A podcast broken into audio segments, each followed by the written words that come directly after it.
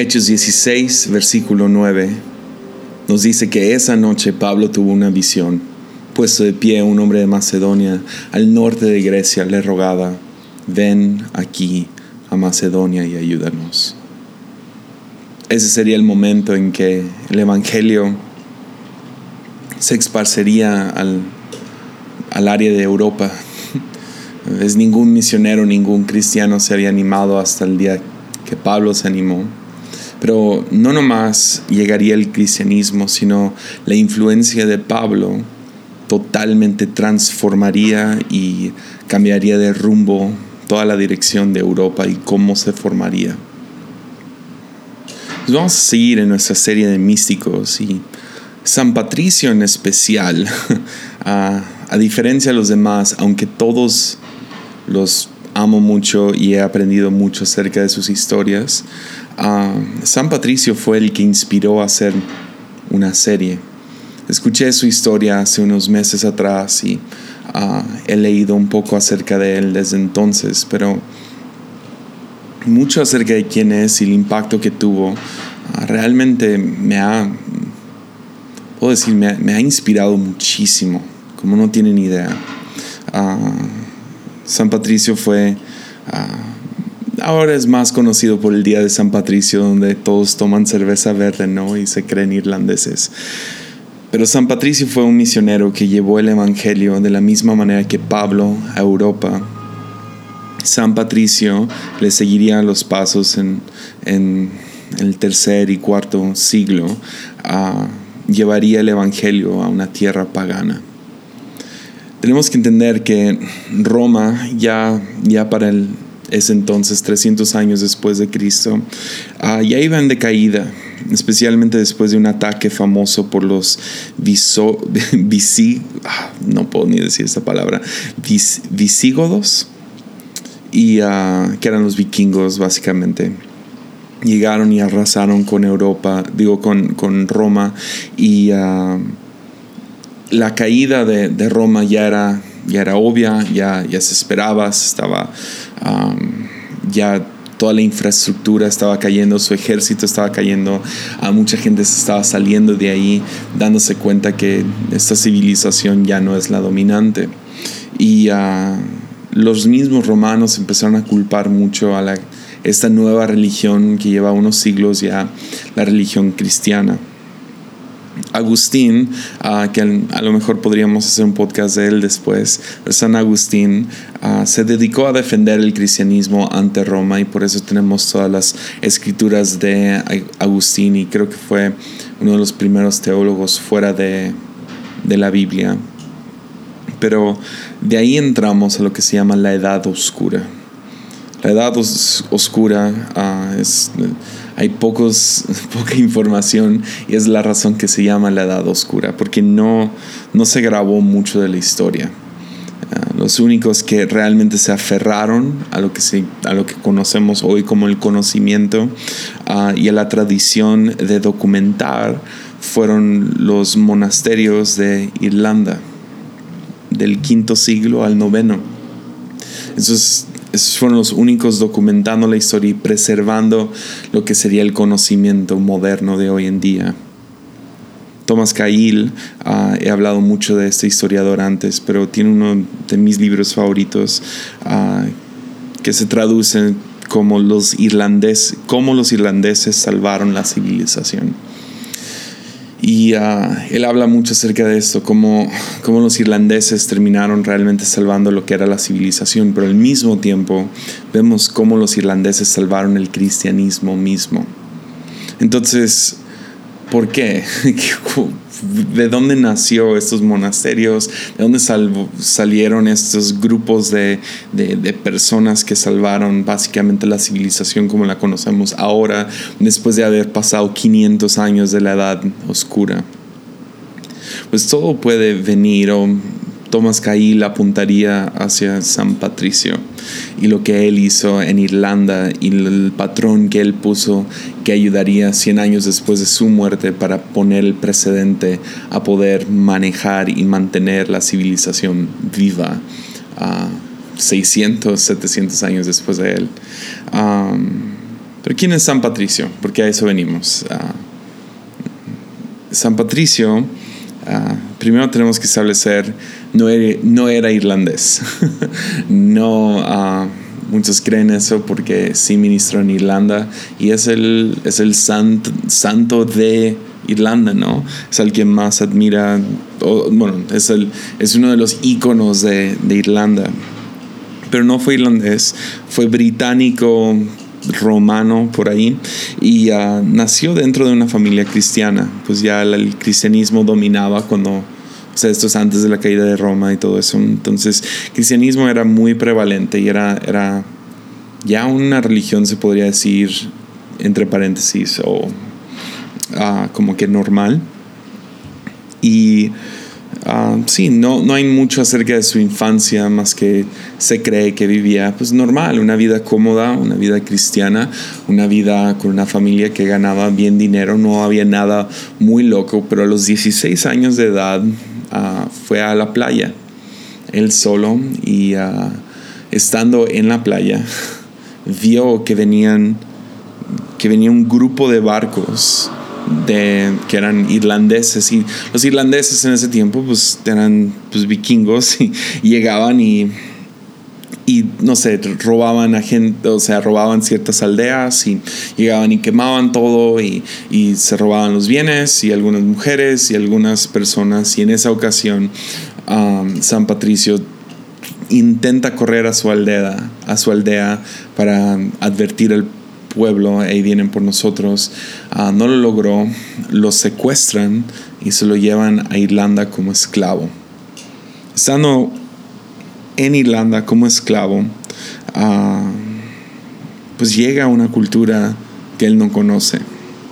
Llega, se encuentra lejos de su cultura, no habla el idioma, lejos de su familia y a un pueblo conocido como un pagano, un lugar donde había diversos dioses o ninguno y, y um, es vendido a una familia donde el dueño, uh, el, no sé, el papá de la familia o lo que sea, uh, tenía cabezas sobre stands, sobre como palos afuera de su casa. Solo para que se den cuenta qué tipo de hombre era su jefe o su dueño. Y él terminó siendo un esclavo por seis años bajo este hombre.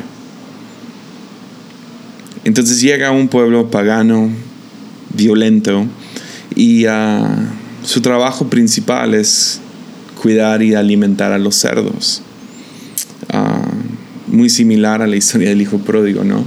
Pero ahora es como esclavo y uh, lo forzan a trabajar desnudo porque los esclavos podían robar y no querían que robara comida y diferentes cosas. Y uh, también Irlanda es conocido por ser muy frío.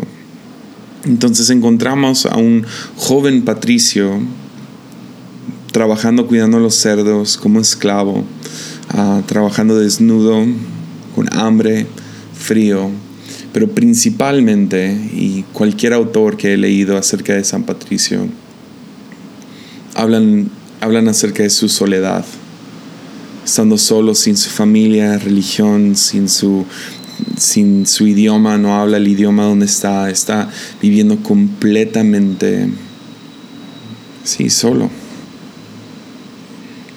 Y es ahí donde Patricio aprende a orar. ¿Ves? Porque Jesús fue su única compañía. Tiene 16, 17, 18, 19, 20 años y está solo. Y la única persona que lo acompaña es la presencia de Jesús. A los 22 uh, ah, empezó a tener sueños, sueños y visiones. Uh, tuvo dos, de hecho, muy famosos. Uh, primer sueño, a los 22 años de edad, Jesús viene a su sueño y le dice, he escuchado tus oraciones y serás libre. He escuchado tus oraciones y serás libre. Dos, tres días después, uh, Jesús vuelve a él en sueños y le dice, tu barco está listo, anda y ve. San Patricio, ah, no sé, ah, confiando en estos sueños, confiando que es la voz de Dios y francamente yo creo no teniendo nada que perder, se levanta en la noche, empaca sus, sus pocas pertenencias y sale y viaja 400 kilómetros a la playa más cercana, a la costa del sur. Ah, imagínate ese viaje, no, no creo que fue fácil, ah, corriendo de sus dueños, ah, con pocas posesiones, no habla el idioma y cualquier persona que lo encuentra francamente lo podrían matar, no, nadie tiene la obligación de ayudarle y él llega hasta la costa y cuando él llega a la costa hay un barco francés. Él convence a estos, a estos hombres del barco que lo lleven con él y lo hacen y lo llevan a vivir a Francia duró en Francia mucho tiempo y hay muchas aventuras y uh, varios hablan acerca de cómo casi muere dos veces, pero uh, porque no encontré nada muy importante para este podcast me lo voy a brincar su tiempo en Francia, pero duró ahí unos años, le tomó varios, tres años más o menos, poder regresar a Britania de donde él era. Entonces, uh, toma tres años viviendo en Francia, regresa a Britania y ah, se cree que pasó un poco de tiempo en París y, ah, y Roma, pero dura en este monasterio por unos, unos 25 años, más o menos. Ingresa a un monasterio y sirve ahí 25 años. Ya tiene 23, digo 22 años, 23, 20, tienen, cerca de 50 años ya de edad, 49, 50 años de edad. Y yo me imagino que ya, ya había rendido su vida, ya a esto me voy a dedicar se volvió un teólogo muy famoso en, ese, en esa tierra, ah, en esos monasterios. Como les digo, viajó a París y a Roma, se cree para enseñar y para aprender más. Y, y se, volvió, sí, un historiador y teólogo ah, bastante conocido, se podría decir famoso. Y, uh, y Dios regresa a él con sueños y visiones. Y es aquí cuando la historia se pone rica. A sus 40, entre 47 y 50 años. Digo, perdón, 47 a 50, sí. Tiene una visión. Tiene el famoso sueño de San Patricio. Sueña y ve a un hombre irlandés que viene a él y le dice, te rogamos, santo esclavo, a venir y caminar entre nosotros otra vez. Te rogamos, santo esclavo, a venir y caminar entre nosotros otra vez. Imagínate. Ahora yo sé que no la hice muy de emoción, pero imagínate por un momento Tú eres secuestrado por un tipo de gente, por los vecinos de un lado, los que son violentos, paganos, ah, te tratan mal, son, o sea, te tratan igual que los cerdos. Vives tu peor temporada de vida, no nomás tu peor, pero cualquier persona, esta sería la peor, peor manera de vivir duras ahí seis años tratando de aprender el lenguaje, siendo tratado como basura, trabajando desnudo, en el frío y completamente solo, tú escapaste milagrosamente por medio de un sueños que tú confiaste y todo se cumplió y ahora recibes un sueño de un hombre irlandés que él conocía, que le está diciendo, regresa, santo esclavo. Ven y camina entre nosotros otra vez. Yo diría que no. ¿Verdad? O sea, no manches. O sea, Patricio,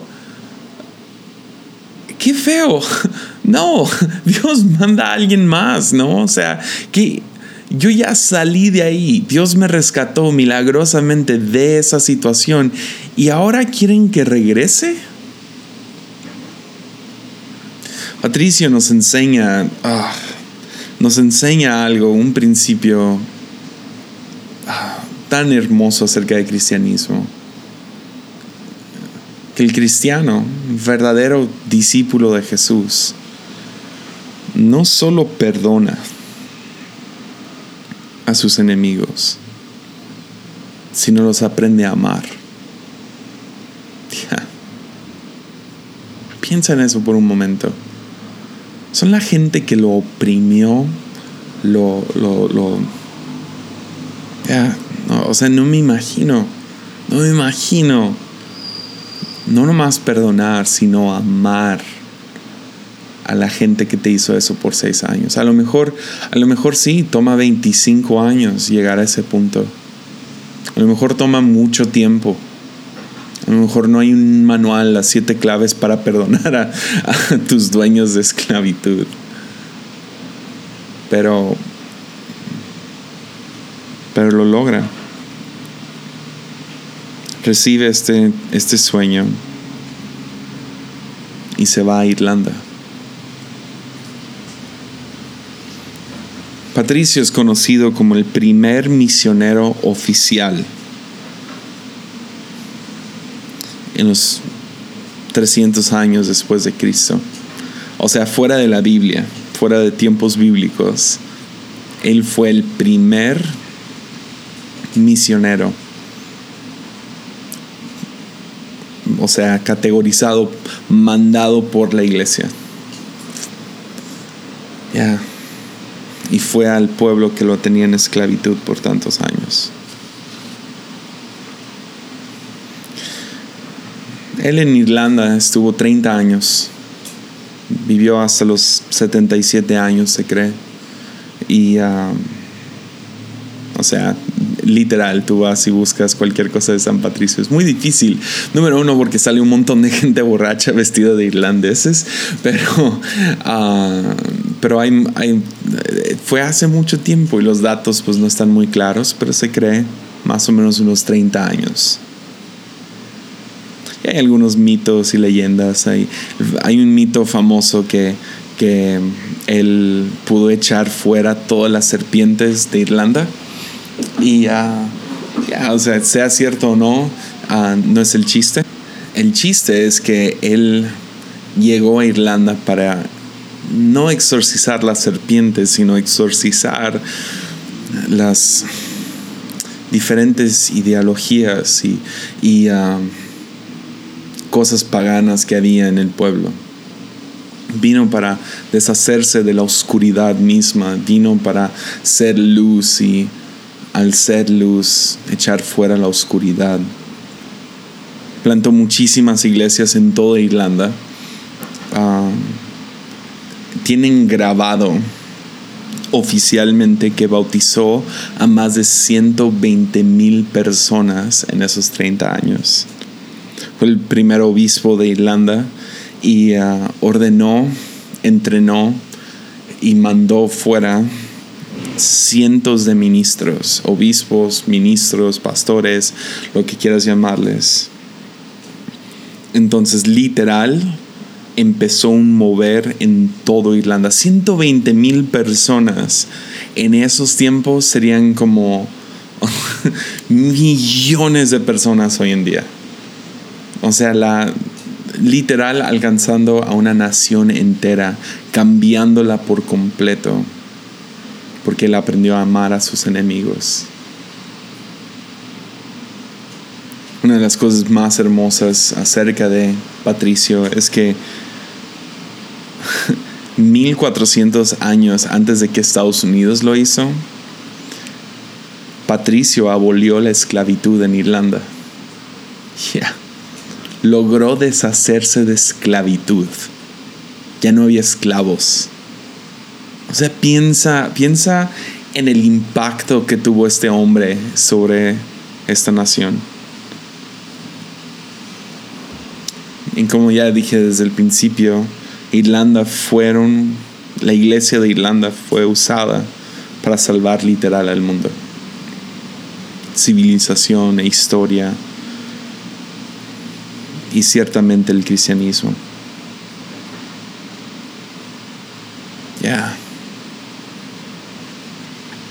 También una de las cosas que a mí me impacta más y quiero seguir aprendiendo más y más es,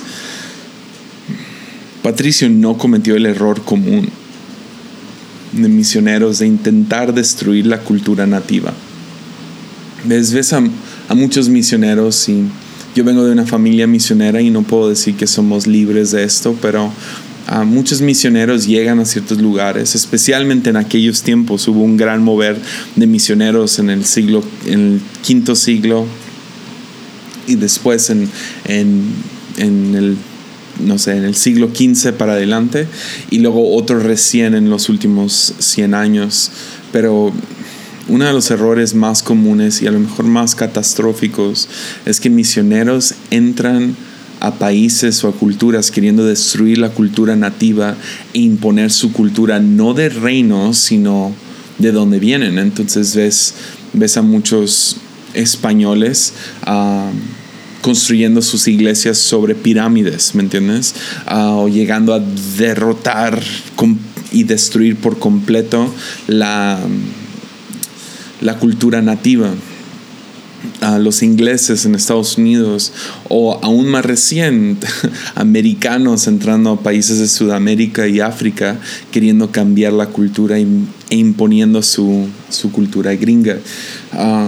y eso es lamentablemente un error, y, ah, pero San Patricio, como muchos misioneros, ah, no cometen este error, sino llega no a destruir la cultura, sino a redimir la, la cultura irlandesa. Irlanda es conocido a lo mejor por sus increíbles artistas aún hoy en día, o sea, creo que ha sido muy claro que uno de mis artistas favoritos ah, sería la banda U2. Ellos vienen de Irlanda. Ah, muchos poetas y pintores y ah, especialmente música irlandesa ha sido una de los no sé, uno de los regalos principales para el mundo. Y Patricio no llega a cambiarlo y robarlo y deshacerlo y saben que ahora tienen que ser ingleses si quieren ser cristianos. No. Él llega y creía que se podía redimir la cultura irlandesa. Y así nace el fenómeno de la espiritualidad celta. O también podrías llamarlo el cristianismo celta. ¿Cristianismo tiene diferentes culturas? Sí, claro que sí. Y hay diferentes culturas hermosas dentro del cristianismo. O sea, es la razón que, no... Es, es, tan erróneo pensar que solo tu denominación o tu iglesia ah, son los que tienen la verdad. Ah, o sea, a lo mejor son diferentes a la iglesia de la esquina, pero los dos están predicando la verdad de diferentes maneras. Y cada, cada iglesia, denominación, en cada país y todas estas cosas traen su propio sabor al sazón de lo que es la iglesia cristiana. Y uno de los sazones más, no sé, hermosos, se podría decir, ah, porque realmente esa sería la palabra, más hermosos sobre la faz de la tierra sería el cristianismo de Irlanda. Lo que ellos han contribuido a la espiritualidad y hacia el cristianismo hasta la fecha de hoy es, ah, es hermoso. Acabo de terminar un, libro acerca de asombro de Flannery O'Connor y viene cada, no sé, en dos, tres páginas viene un poema y, perdón, lo lamento, no, no creo que esté en español, pero la manera que este hombre habla acerca de asombro ah, te hace te hace anhelar, anhelar, anhelar estar más cerca de Dios. Pero el cristianismo celta es también conocido como cristianismo sin imperio, que es a lo mejor una de las cosas más, más hermosas de su cristianismo. Ves, cristianismo por la mayoría del mundo, como ha sido implementado por los ingleses sobre, sobre Estados Unidos o los españoles sobre México y Latinoamérica, traen su cristianismo y se vuelve algo dominante. Ah, llegan con sus pasos para marcar y destruir el territorio para poner su huella. Y esto no es, no es necesariamente algo bueno. Cristianismo celta realmente, no sé, y esa es mi opinión. Yo creo que es una de las maneras, es una de las expresiones más ah, puras, se podría decir, del cristianismo. Aunque sí tiene un montón de cultura irlandesa, pero como San Patricio llegó a destruir todas las cosas que no iban de acuerdo al, a Jesús, pero mantuvo todo el folclore y todo el, el sazón irlandés, ah, realmente tenemos algo hermoso dentro de esto, que es cristianismo sin imperio, sin imperio. No necesitan conquistar más tierra. La otra cosa ah, es que el cristianismo celta tiene muchísimo aprecio ah, del mundo natural. No hay debate si debemos de cuidar el mundo o no. Es, natural, es normal, es, ah, sí, claro, este cerro, y le ponen un nombre a esa montaña y a este cerro, y lo cuidan y lo, lo, contemplan y lo cuentan historias y lo, lo, elevan y aman su tierra aman su tierra. De hecho, en el cristianismo celta, una de las cosas que más, no sé, a mí me gusta es que tienen una cosa que se llama en inglés thin places. La mejor manera que lo puedo describir ah, o, perdón, uh, traducir sería lugares de capa fina. Lugares de capa fina. Y a lo que se refieren es que creen que hay lugares en el mundo que tienen una capa más fina entre el mundo sobrenatural y el mundo natural. Y no sé, o sea, yo no me quiero ir muy demasiado místico en esta serie de místicos, pero creo que hay algo muy hermoso ahí, porque definitivamente hay lugares, yo pienso en el rancho la Noria aquí en Tepic, uh, cómo ha sido un lugar tan especial para mí es un lugar al que voy inmediatamente, no sé qué es. No sé si es la nostalgia, a lo mejor sí, pero hay algo acerca de ese lugar que cada vez que voy tengo una experiencia especial con Dios.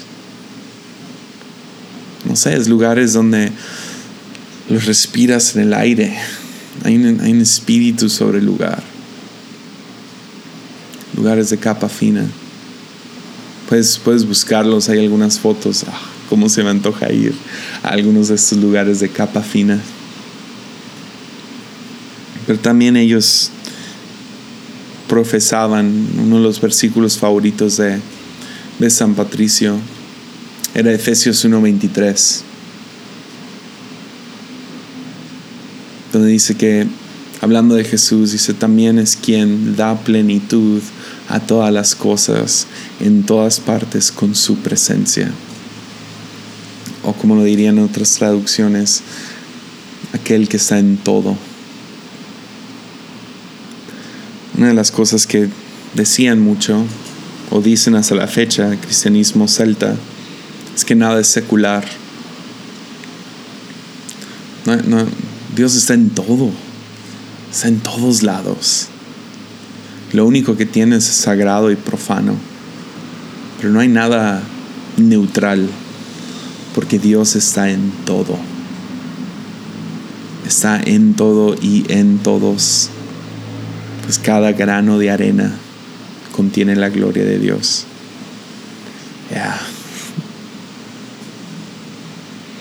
También su...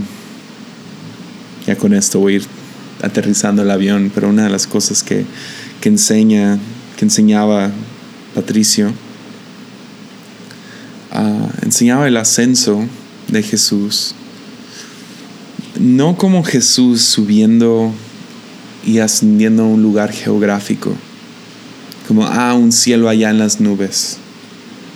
No, ya, ya hemos mandado cohetes al espacio y hemos explorado un poco de lo que es el, nuestro, nuestro espacio. Nos hemos dado cuenta que no hay nada allá arriba. Jesús no fue a un lugar geográfico y Patricio entendía esto mucho antes de que mandáramos a un hombre a la luna. Sino Jesús llena todo de él. Ya. Y si ascendió, ascendió a la diestra del Padre. Que, perdónenme todos los teólogos aquí, respóndanme esta pregunta. ¿Dónde no está la diestra del Padre? está en todo. A lo que se refiere con que fue a sentarse a la diestra del Padre es que se le fue dada toda autoridad. Yeah. Y ahora Él está en todo y todo es completo y pleno en Él. Pues Él está en todas partes con su presencia. Que me lleva al final de este episodio acerca de San Patricio. Y es la, la oración de San Patricio también conocido como la coraza de San Patricio. Y fue,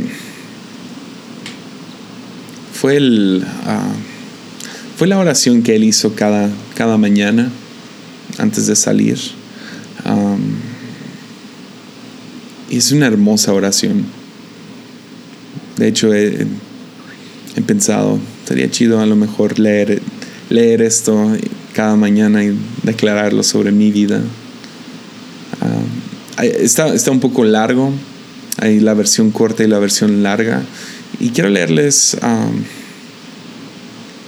estoy decidiendo qué les quiero leer de esto. Ah, les voy a leer una parte y luego les voy a leer la parte que realmente quiero. Pero él dice, me levanto hoy por medio de la fuerza de Dios que me conduce poder de Dios que me sostiene, sabiduría de Dios que me guía, mirada de Dios que me vigila, el oído de Dios que me escucha, palabra de Dios que habla por mí, mano de Dios que me guarda, sendero de Dios tendido frente a mí, escudo de Dios que me protege, legiones de Dios para salvarme, de trampas del demonio de tentaciones de vicios, de cualquiera que me desee mal, lejanos y cercanos, solos o en, multitud. Yo invoco este día todos estos poderes entre mí y el malvado, contra despiadados poderes que se opongan a mi cuerpo y mi alma, contra conjuros de falsos profetas contra las negras leyes de los paganos, contra las falsas leyes de los herejes, contra obras y fetiches de idolatría, contra encantamientos de brujas, forjas y hechiceros, contra cualquier conocimiento corruptor de cuerpo y alma. No se pone muy bueno si eso, eso no ha sido bueno, eso ha sido increíble, pero vean, ah, no sé, lo que sigue me, ya, no sé, me, me alivia el corazón. Cristo, escúdame hoy contra filtros y venenos, contra quemaduras, contra sofocación, contra heridas, de tal forma que pueda recibir recompensa en abundancia y luego dice, Cristo conmigo, Cristo frente a mí, Cristo tras de mí, Cristo en mí, Cristo a mi diestra, Cristo a mi siniestra. Cristo al descansar, Cristo al levantar. Cristo en el corazón de cada hombre que piense en mí. Cristo en la boca de todos los que hablen de mí. Cristo en cada ojo que me mira. Cristo en cada oído que me escucha. Me levanto hoy por medio, del, por medio de poderosa fuerza, la invocación de la Trinidad, por medio de creer en sus tres personas, por medio de confesar la unidad del Creador de la creación. Ah.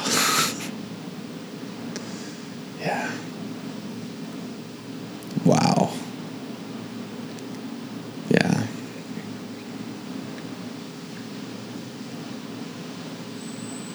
que vivamos de esta manera. Que vivamos de esta manera. No pensando en Cristo como, ah, solo está en el templo. O solo está en casa de mi abuela. Sino Cristo conmigo. Cristo frente a mí, Cristo tras de mí, Cristo en mí, Cristo a mi diestra, siniestra al descansar, al levantar. Ah, come on. Cristo. Cristo me rodea. Cristo en todo.